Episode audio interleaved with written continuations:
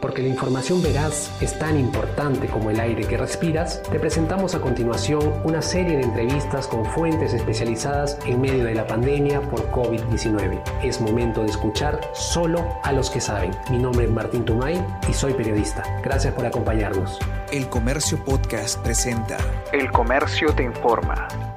Hola amigos del comercio, ¿qué tal? Muchísimas gracias por acompañarnos, gracias siempre por estar ahí presentes, apostando por la información que llevamos desde el comercio, desde todas las plataformas del comercio a sus manos. Esta vez me toca presentar eh, nuevamente a Javier Salinas, él es director de Emprende UP de la Universidad del Pacífico. ¿Cómo estás, Javier? ¿Qué tal, Martín? ¿Cómo estás? Gracias por la invitación. Hoy día vamos a salir hechos unos expertos en cuanto a billeteras electrónicas, digitales, eh, los beneficios que tenemos si somos personas naturales o con negocios. Vamos a hablar de la fintech y te agradecemos mucho, Javier, que nos ayudes con este tema que, se menciona mucho, pero muchos, muchas personas no saben el detalle exacto. Y la, primera, la primera pregunta es sobre las billeteras digitales.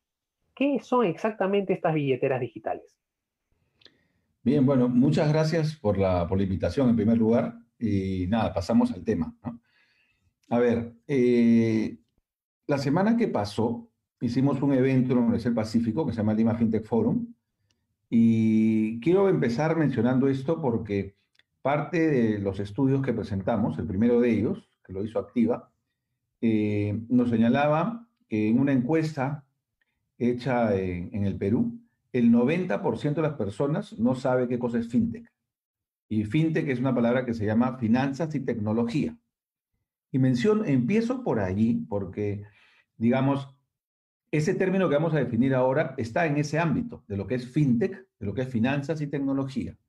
Entonces, dentro de lo que es finanzas y tecnología, a su vez, hay dos grandes grupos, digamos. Uno, que es, digamos, la banca tradicional, formal, regulada, ¿no? O entidades reguladas en general.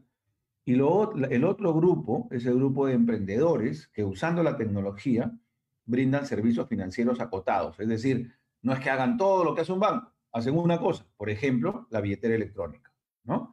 Entonces, hablando de esos dos grupos que les menciono, ¿no es cierto? En lo que es las, las entidades financieras reguladas, por llamarlo de alguna manera, yo diría que lo más cercano es una empresa de dinero electrónico. Las empresas de dinero electrónico se crearon justamente para eh, digitalizar los pagos, hacer masivo el uso de tarjetas prepagadas, no se llaman de débito, se llaman tarjetas prepagadas, en las cuales uno sin necesidad de ir a un banco podía tener un dinero en una tarjetita o en un teléfono al final, pero en una tarjetita, porque para el teléfono estaba BIL, que también es una billetera electrónica. Por el lado de los regulados, menciono estas dos iniciativas importantes. El dinero electrónico y lo que en su momento se llamaba BIM, que hasta ahora se llama B grande y M, BIM, que es usando el teléfono podemos crear una billetera.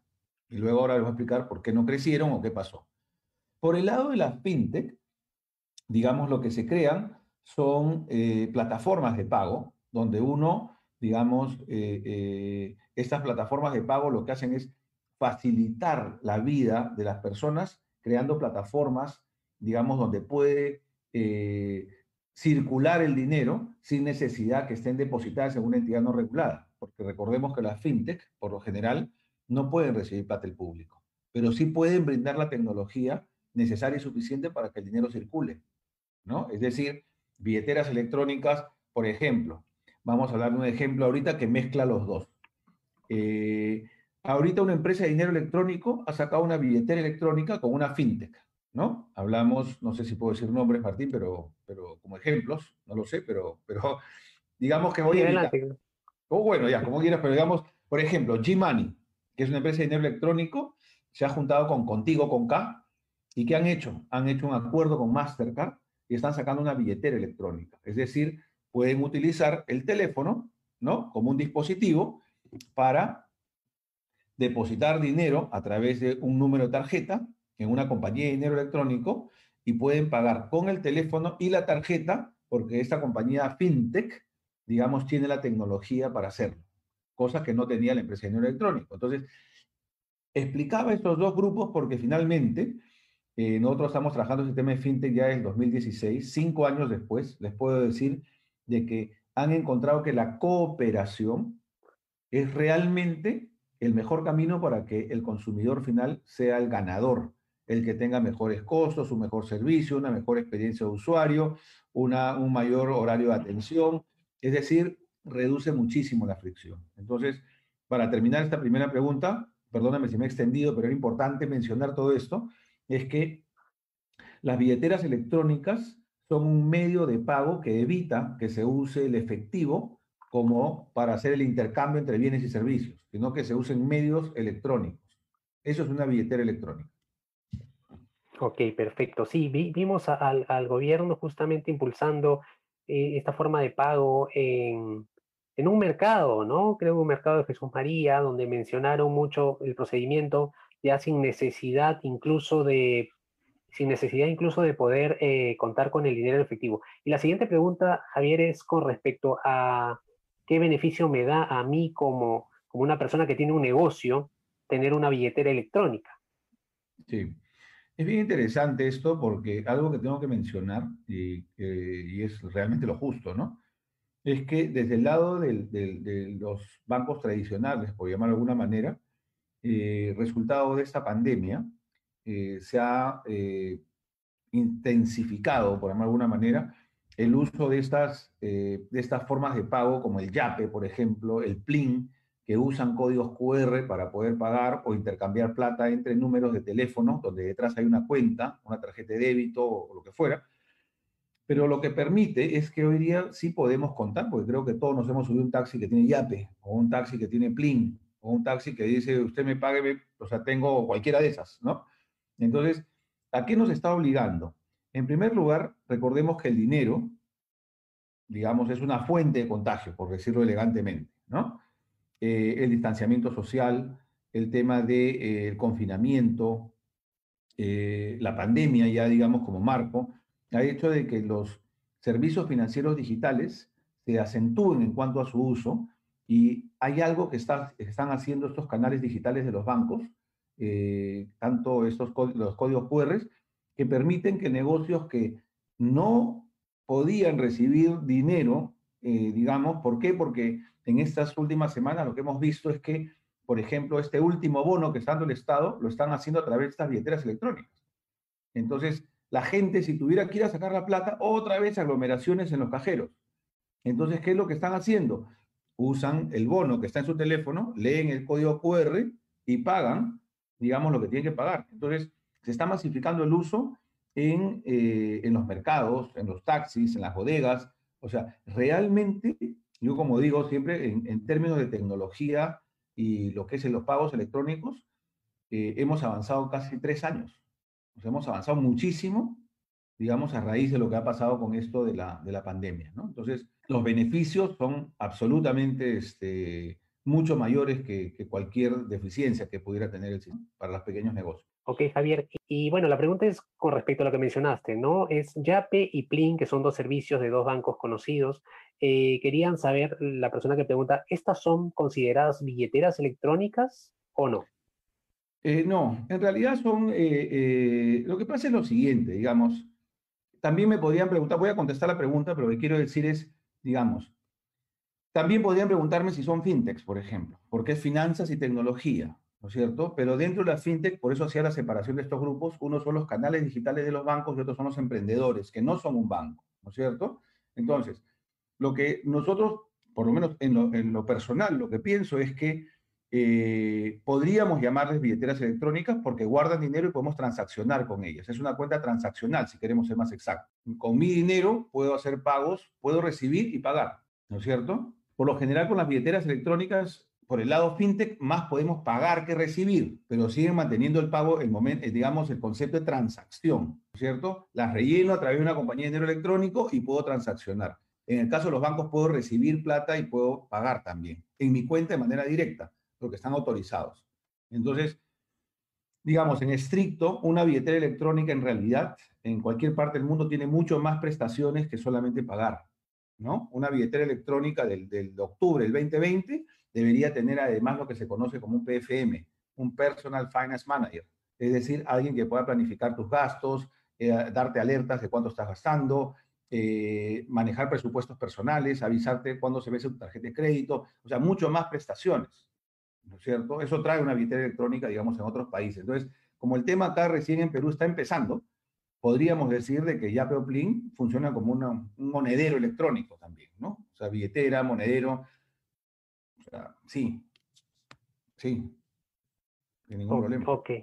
Ahora, la pregunta es, eh, interesante lo que mencionas, este, esta, el tema de las billeteras electrónicas que no solamente te permiten pagar, sino también te dan otros servicios, ¿no? Y la pregunta acá es, con respecto a esos servicios adicionales, por ejemplo, esas alerta de alertas de cuánto gastas, cuánto vas gastando, esto se hace a través, todo a través de tecnología, no hay una persona que esté eh, de alguna manera guiándote como un asesor.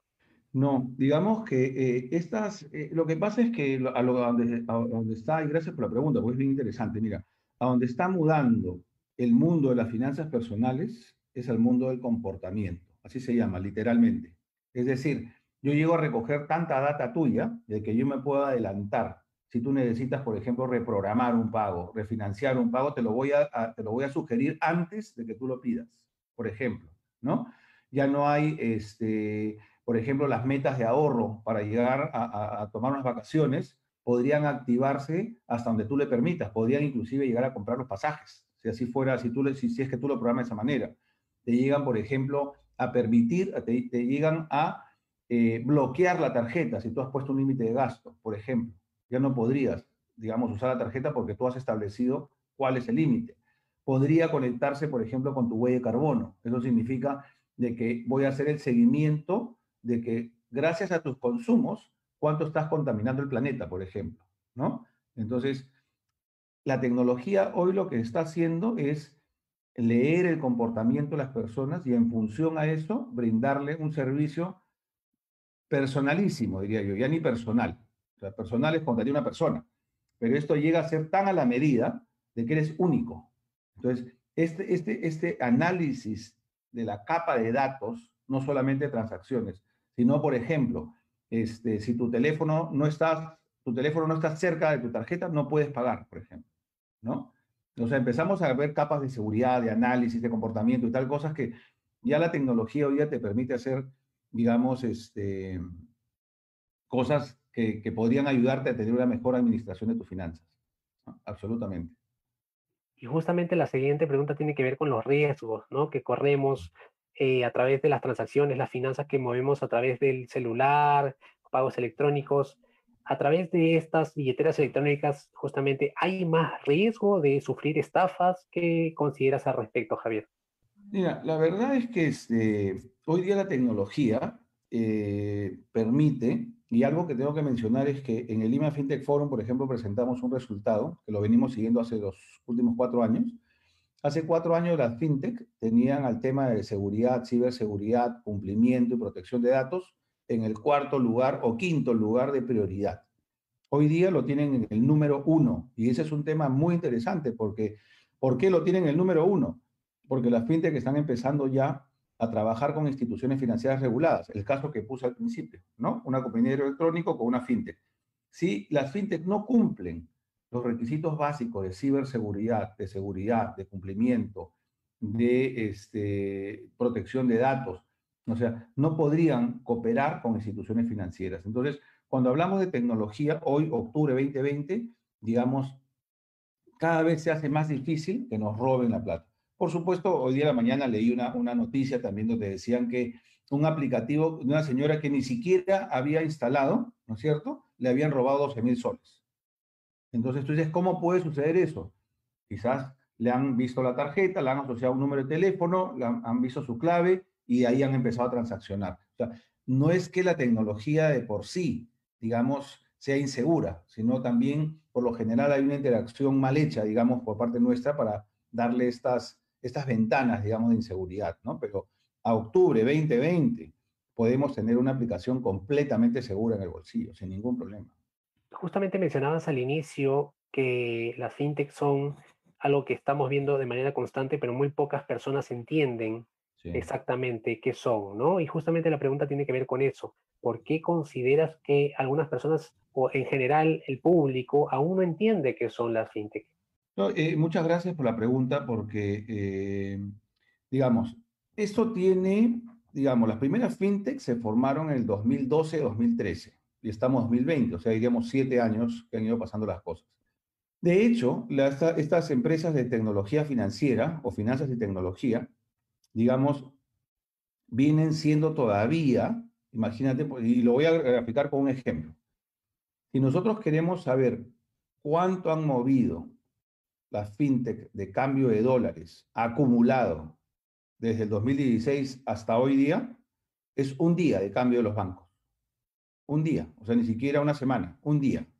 ¿No es cierto? Entonces, cuando menciono esto, es que quiero decir de que todavía el, el, digamos, el movimiento económico, el impacto que tiene la fintech, no está en el volumen todavía. Está referido básicamente a la experiencia del usuario, a la facilidad que le brinda, a la modernidad que le puede dar, a la necesidad de no moverse para hacer una transacción y acostumbrarse, digamos, a que el mundo digital va a llegar sí o sí. Entonces, ¿quiénes tienen acceso a eso? Las personas que tienen cuenta bancaria, las personas entre 25 y 45, por decir simplemente una edad, personas que ya han tenido alguna interacción con el Internet o con el teléfono. Entonces, no son todos. Si hablamos de que en el Perú hablamos de una población del 70% no bancarizada, quedamos ese 30. De ese 30 tenemos todavía subbancarizados, gente que usa su plata, recibe su sueldo y la saca el mismo día, y gente que no, no confía todavía, digamos, en las transacciones digitales. Entonces, es muy coherente cuando le decía de que en el estudio que se presentó en el Lima FinTech Forum, decía que el 90% de la población no conoce qué cosa es FinTech. Entonces, ¿qué va a suceder? Va a suceder de que hoy día el movimiento económico es muy pequeño, pero va a suceder de que cuando se empieza a trabajar bancos y fintechs, que ya está empezando a suceder, ¿no es cierto? O regulados y fintechs, digamos que el conocimiento de que hay empresas que brindan servicios que se llaman con menor, fricción, es decir, menos caros o más baratos, para decirlo correctamente, eh, de muy fácil uso, de muy fácil entendimiento y de atención 24/7, que no necesitas ninguna oficina. Entonces, cuando la gente empieza a ver de que hay opciones, por ejemplo, cómo pedir un préstamo, ya no hay que ir a ningún lado. O sea, uno entra a una computadora, pones en Google, salen las plataformas, aplicas y si te aprueban, te lo abonan. Ya está.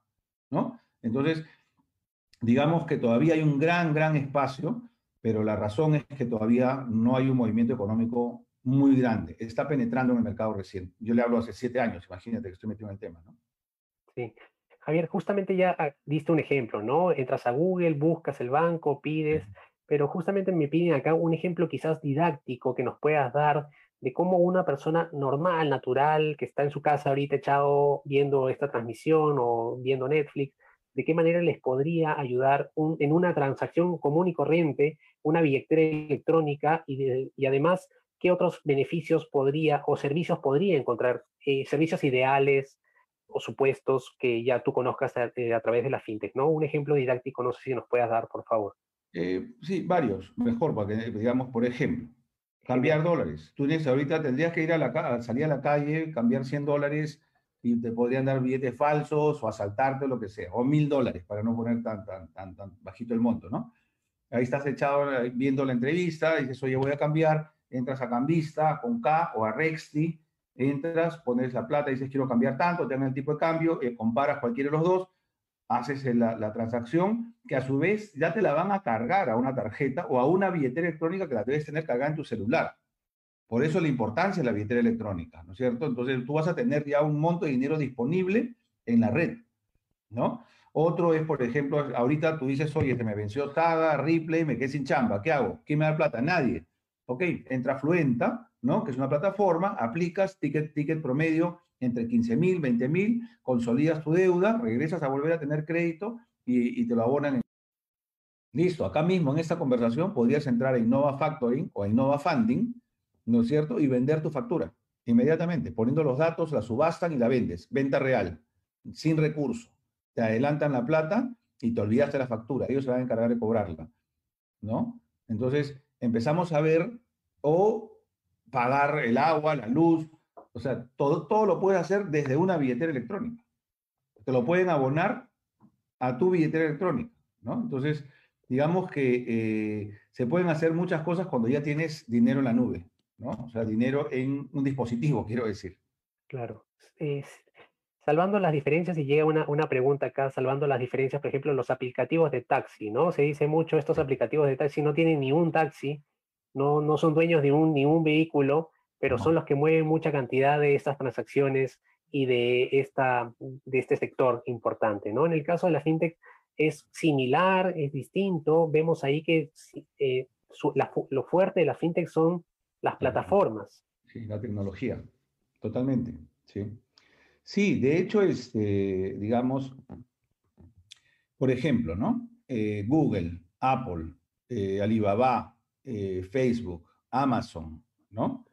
son compañías de tecnología que también tienen servicios financieros. Ustedes ven Apple, tiene una tarjeta que la tiene con el Citi o con JP Morgan, no me acuerdo, pero todo pueden hacer con el, con el reloj, con el celular, transacciones, ¿no es cierto? ¿Y por qué ellos, si tienen todo el dinero del mundo, por qué no se convierten en un banco? ¿No es cierto? Siempre nos preguntamos eso. Alibaba, que tiene el WeChat o, o, o Financial, lo que sea, todo lo hacen con el teléfono, absolutamente. ¿Y por qué no se convierte en un banco? Es una pregunta que nos seguimos haciendo todos. De hecho, el tema regulatorio es uno de los temas en los cuales ellos no se quieren meter. La billetera de Google, todos tienen alguna una relación con finanzas. Facebook, ¿no? Estaba pensando sacar su propia moneda. Pero lo que quiero decir cuando exagero con estos ejemplos, ¿no? De llevar a hablar de Google, Facebook, Amazon, lo que fuera. Uber, por ejemplo, también es una plataforma, no es una empresa de taxis como creen los congresistas, sino es una empresa de tecnología. Une el que tiene el auto con el que necesita la carrera.